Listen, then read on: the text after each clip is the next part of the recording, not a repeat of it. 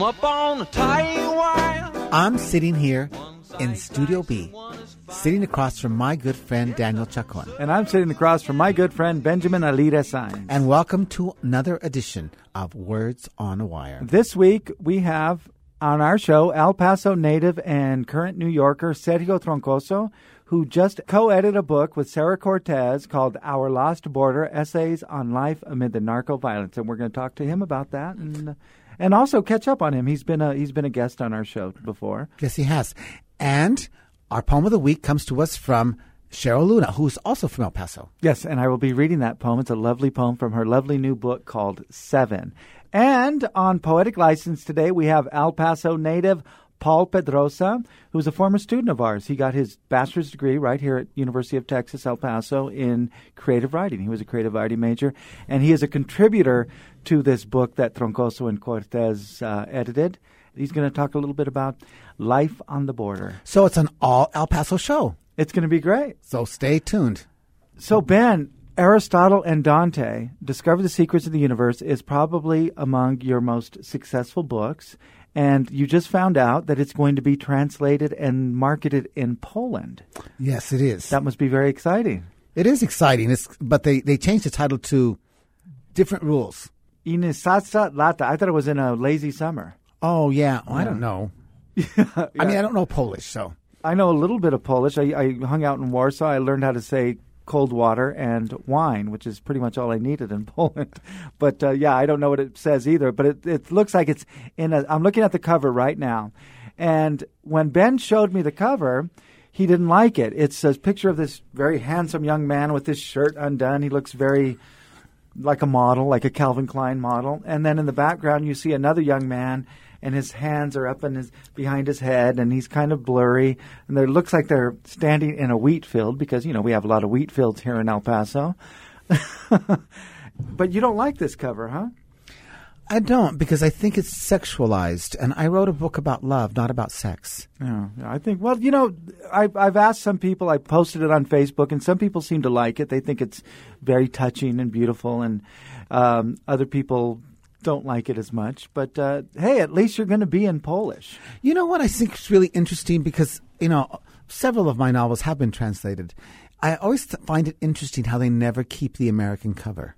Yeah. You know, only once did for the House of Forgetting, the French version did keep it, La Maison de l'Oubli, Mm-hmm. and they did keep the original cover. But that's very rare. Yeah, it is. It it's is. they always change the cover, and they always um, and it's very interesting. The Germans and the Dutch don't like representation. They they they like something more. abstract. Yes, they like abstract covers, which is find very interesting. But um, I'm curious to see how, what the Italians do with it. I'm interested to see what the Turkish cover looks like, the Italian cover looks like, and the German cover looks like, because I think they'll all be very, very different. And it's very interesting to me how that too is a translation. So all these all these countries are going to translate your book, uh, Aristotle and Dante Discover the Secrets of the Universe. Yes. Well, you know what? I don't feel sorry for you for not liking the cover, Ben. That's an awesome, awesome opportunity. Um, this is um, week three of Living with Ben. I've been staying with Ben because I'm kind of in between homes right now. I'm I'm about to move out, but this is week three living with And Ben. Daniel is a great roommate. You know, and it's actually, you know, at first I think maybe we were both a little, uh, you know, nervous about how it would be, but it actually turns out very well. And Buddy, your dog, who is the cutest dog in the world except for Kafka, seems to really like uh, having two people around because when you're not there, I can let him out and he runs around and he's he's crazy. But remember we were talking about broccoli the other day? Yes, we were. Well, I cooked broccoli again the other night, and you weren't around, and I was I was chopping it up. And Kafka, my dog, who is uh, staying with a friend of mine right now, he loves broccoli. I mean, I'll give him little pieces of broccoli, and he'll just chew on them and then ask for more. He loves it. But I gave a piece to Buddy, and Buddy grabbed it and ran over to the other side of the the kitchen to start munching on it, and he bit into it, and that was it. And he dropped it from his mouth and looked up at me and goes, "What are you trying to give me? What Well, is this?" That's my son, buddy. yeah, well, I have to say, last night when you had broccoli, I tried it. I eat a lot of broccoli, don't I? Yes, you do. Yeah, and, you did try it. I, this time I stir fried it with salt and pepper, Mm-hmm. if you could see Ben's face when he bit into that broccoli, yeah, it wasn't uh, it, it wasn't pretty. I managed to gulp it down. And then tell us about your dream, Ben. What'd you dream? I dreamed I was living in a house that smelled of broccoli. He's going to be glad when I'm gone. Anyway, we have a great show for you. Uh, Sergio Troncoso is going to talk about his new um, anthology that he edited with Sarah Cortez called Our Lost Border. So Stay tuned for another edition of Words on a Wire.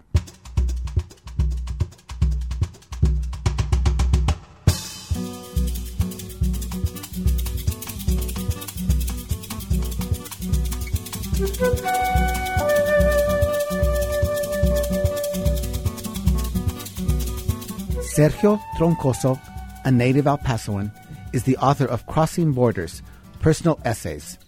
He's also the author of From This Wicked Patch of Dust, The Nature of Truth, and The Last Tortillas and Other Stories, which won the Premio Aztlán and the Southwest Book Award.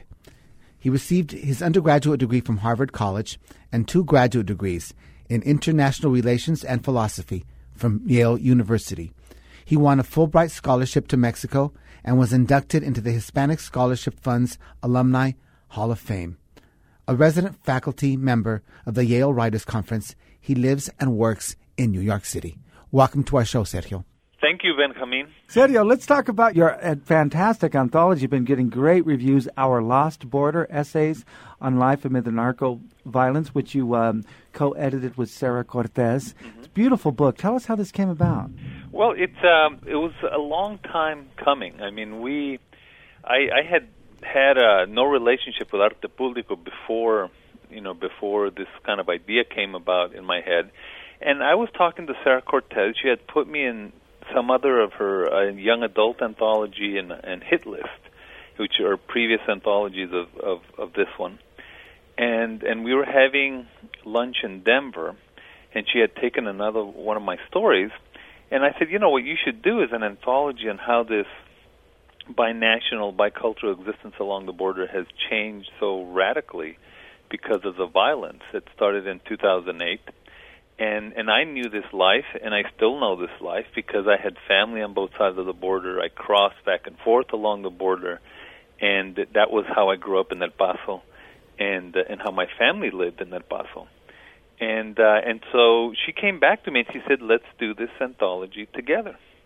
And I had not had a had any kind of relationship with Arte Público back then, and so I said, "Okay." And then you know she pitched it to Arte Público, and Arte Público said, "Let's do it."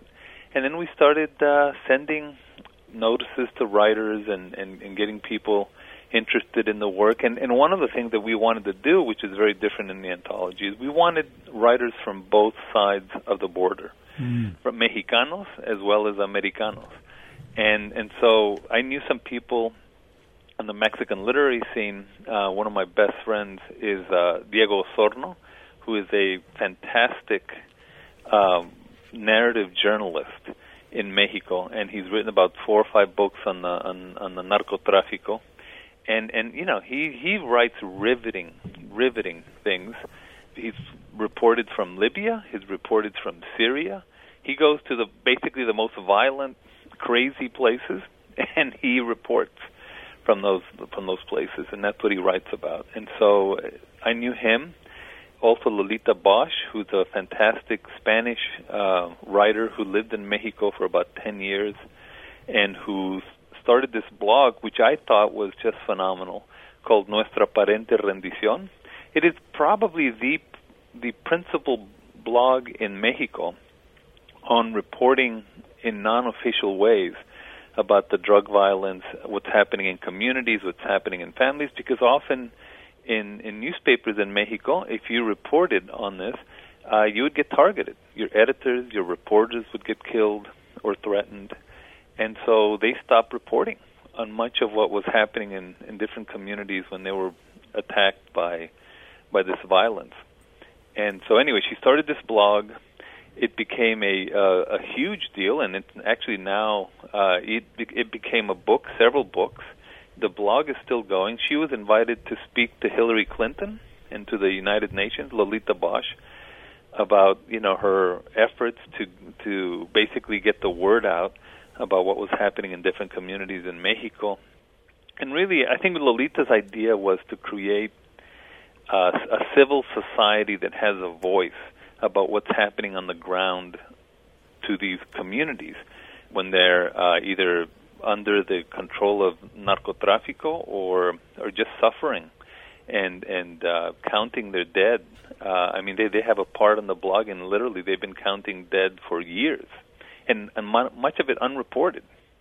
So you know, I wanted her in this essay, in this collection of essays, and so I, I ended up translating her essay um, that she wrote for the piece so I did, you know, I, I, I put in my own essay and, and brought in people that I thought were, were have an important voice on on what was going on along the border and, and in Mexico, not just along the border. How long was the process from beginning to end? I would say it was roughly about two two and a half years or so, from about 2010 when we had the initial idea and we talked, you know, over lunch with Sarah to when we started getting essays in the mail from people who wanted to contribute. You know, some people we we definitely put the word out in through through advertisements and through La Bloga and, and many other and many other ways. And some of them I sent emails directly to people I certainly wanted to have in the anthology.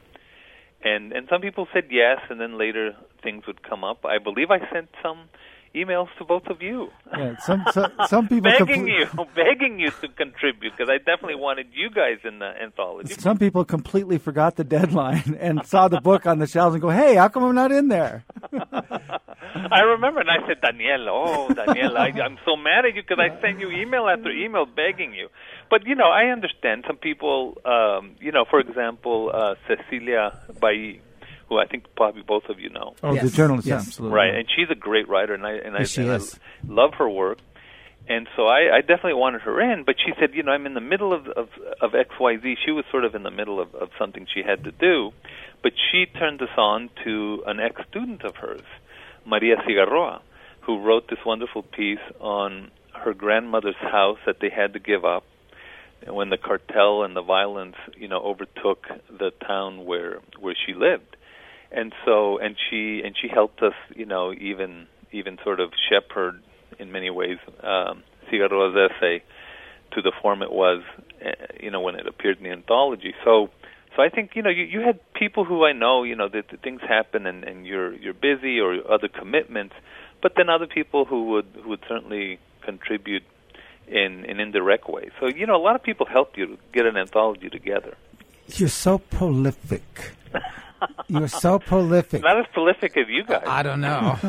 I, am looking at everything begins and ends at the Kentucky Club, and I'm sure there are like three others coming up. I mean, I know you, Ben. Well, there's a couple coming up, but I'm still working on them. ¿Qué te dije? ¿Qué te dije? What are you working on? Take now? a break, Ben. I, am trying. I'm. Tr- I am taking a break. Oh, I'm, I'm working on some um, some stories. In fact, I was just sending out some stories yesterday. I'm plotting another novel, working on another novel. But you know, I, I, I'm always working on something, and and I have sort of a little bit of a surprise. It's sort of I'm, I'm not willing to give a lot of details, but um, you know, my my novel, The Nature of Truth. Mm-hmm. Yes. Well, I rewrote it because I was never quite happy with it, and oh. and another publisher wants it. Nice, nice. So nice. somebody, I'm, I'm, curious to know how you rework yeah. that. Well, you know, it's it's really tightening and improving it. I, I was never satisfied, and maybe this is being a perfectionist. but you know, I'm gonna, you know, when I when I die, my work that's going to be out there and and I wanted to. I felt I had ways to improve it. And of course, I probably could rewrite every single thing I've ever written and published and, and try to improve it. But this one, I felt I have very concrete things to do, and so I did them, and without having any prayer.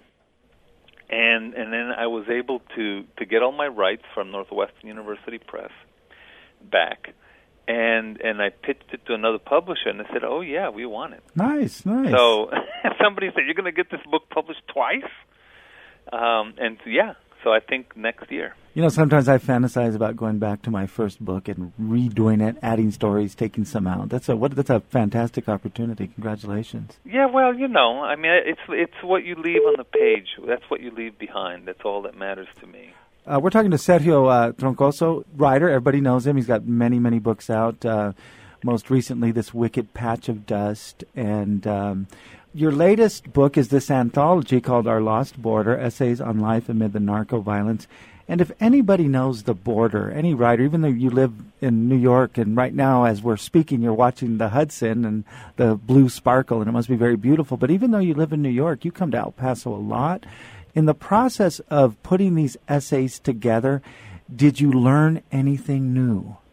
Oh yeah, I mean, I I think one of the things I learned is how, in one in one sense, if you read, for example, Diego Osorno's pieces or Liliana Blum's piece, who are Mexicanos, you know, Liliana's from Tamaulipas, how utterly violent and and destructive it's been to so many communities, and yet how resilient, how people somehow, in whatever means they can, are fighting back to regain these communities, to report what they see, to I- improve, you know, the government that's often too corrupt and the police force too corrupt to to follow up on on what's on who's causing the violence to to change things. And so I, I think I learned, you know, just from from them that you know. N- Mexicanos are never going to give up, and certainly the decent ones, the ones that are not you know, uh, involved in, in the violence and who are just victims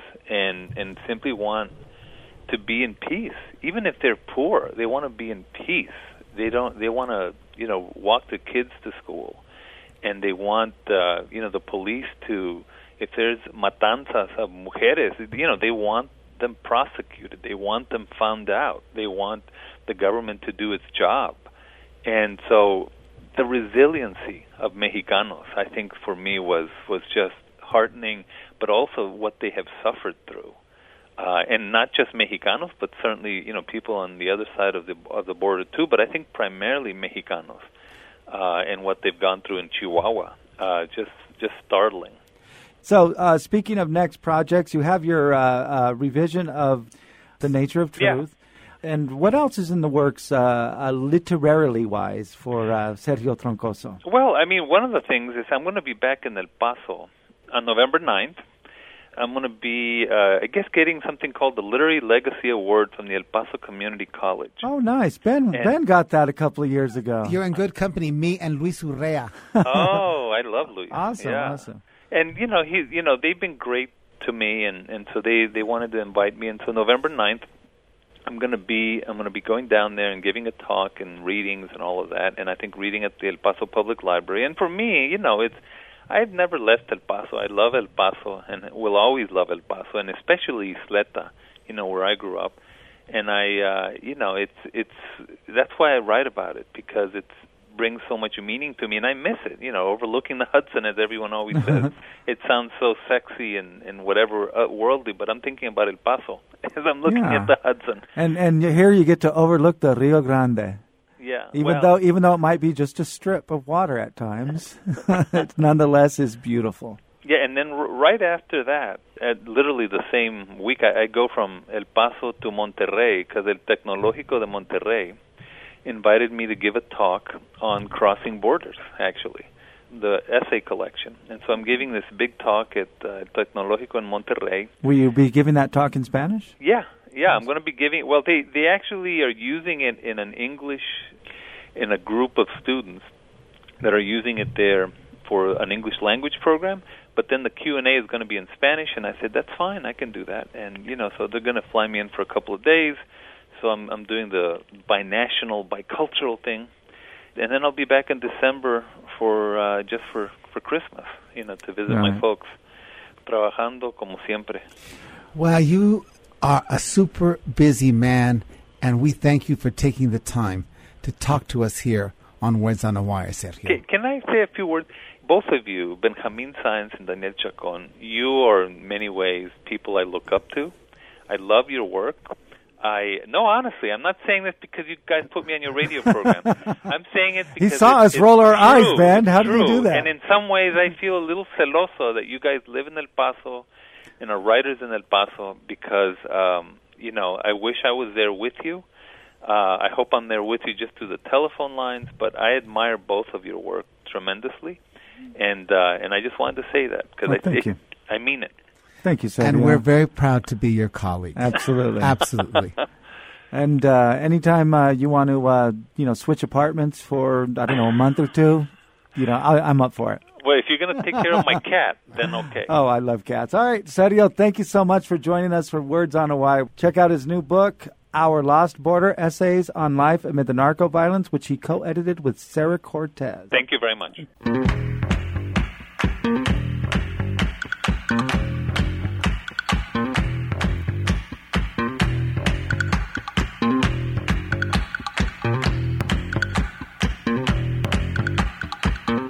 For the poem of the week, I am going to read a poem from Cheryl Luna's new book. It's a lovely book called Seven, and it's uh, published by Three, a Taos Press.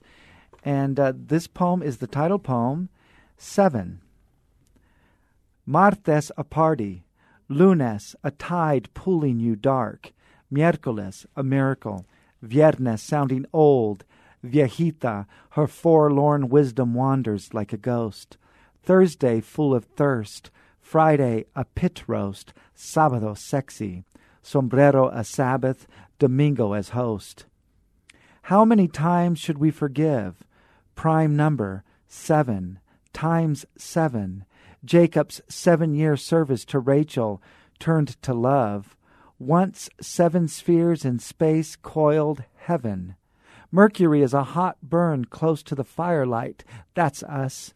Venus holds a lusty lease on the sun. Who can forgive trespass, slick, feigned love? Mars a red desert and Saturn ringed in dust. Uranus, planet of philanthropy, prone to distrust. Moses, bewildered and naked, pale in the wilderness, heard the Alpha, the Omega burn, his synapses ablaze. In the beginning was the Word, the universe a wordless hum of dust and light. Cold emptiness, stars like lamps, named for mythical heroes. Orion with his war shield, seen for centuries clutching a sword. We learn to kill early and kill well. Wisdom's house built on seven columns, and there are seven deadly sins and seven virtues. It is said God formed everything in seven days, and our days and nights but a cast stone sparked. That was Seven from the new book of poems called Seven by Cheryl Luna.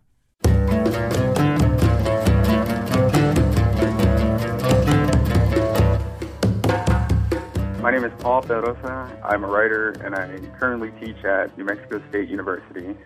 I'm going to read a selection from an essay I wrote entitled The Bridge to an Alien Nation that was featured in the Our Lost Border anthology, edited by Sarah Cortez and Sergio Troncoso. This essay is about my personal reflections on my relationship with the city of Juarez and how it changed once the drug cartel violence picked up in 2008. When I was a kid, every once in a while, my grandpa would fire up the old Ford Elite and take me along to a neighborhood grocery just beyond the river and the barbed wire crown fences. We would head through South El Paso and cross the bridge in mere minutes, and when we got there, I couldn't tell the difference between that neighborhood and the one we drove through to get there. But the drive from my grandparents' neighborhood was always memorable because of the way the surroundings would slowly grow older and more rundown. As we got out of the car, he would share the rules of the visit. Don't get lost. Don't even leave my side. Don't touch anything unless I let you, and so on. It was my first experiences in a grocery, so unlike the chain stores that we usually patronize. It had a different feel, something more improvised and organic. In the chain stores, I was always afraid to touch anything because the products were always stacked and sorted perfectly. If I did, I imagined I would cause trouble for the employees who had to come around and fix what I've done. This grocery, however, seemed to invite the customer to grab and smell and restack in creative ways, almost as if every customer helped lend it this unique feel.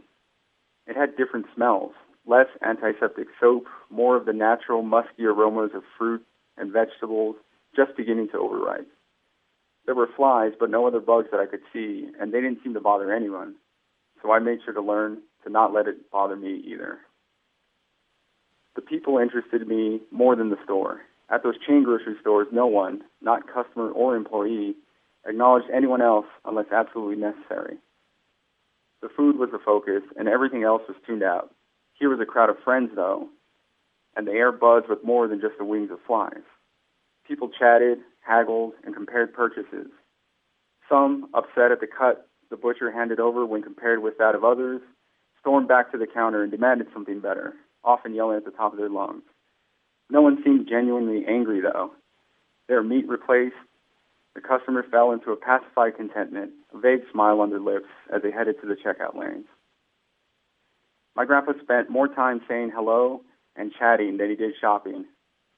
We'd leave with little more than a single bag half full, more often than not with a cut of meat my grandma would cook up for dinner that night. I wonder whether the meat department really could boast of the best tasting, most generous cuts in the area that could warrant such a trip, but I know that the charms of the place had a bit to do with it, despite my grandpa's frugal ways.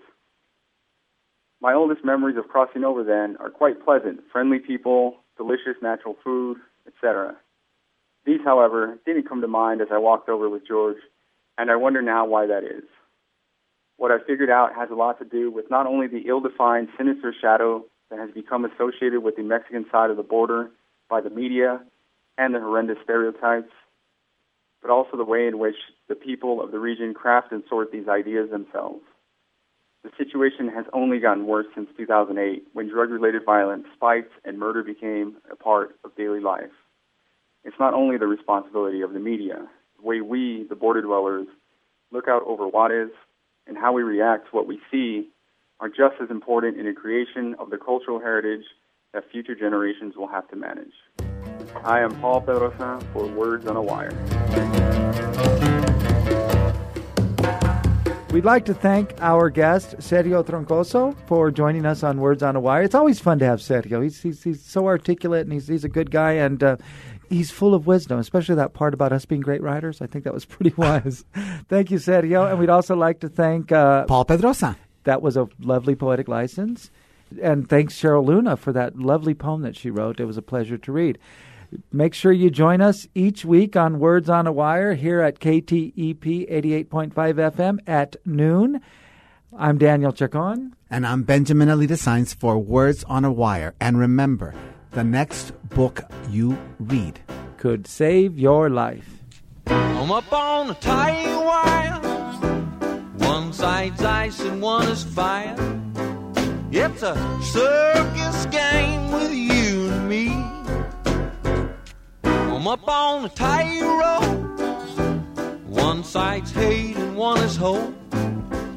But the top hat on my head is all you see. And the wire seems to be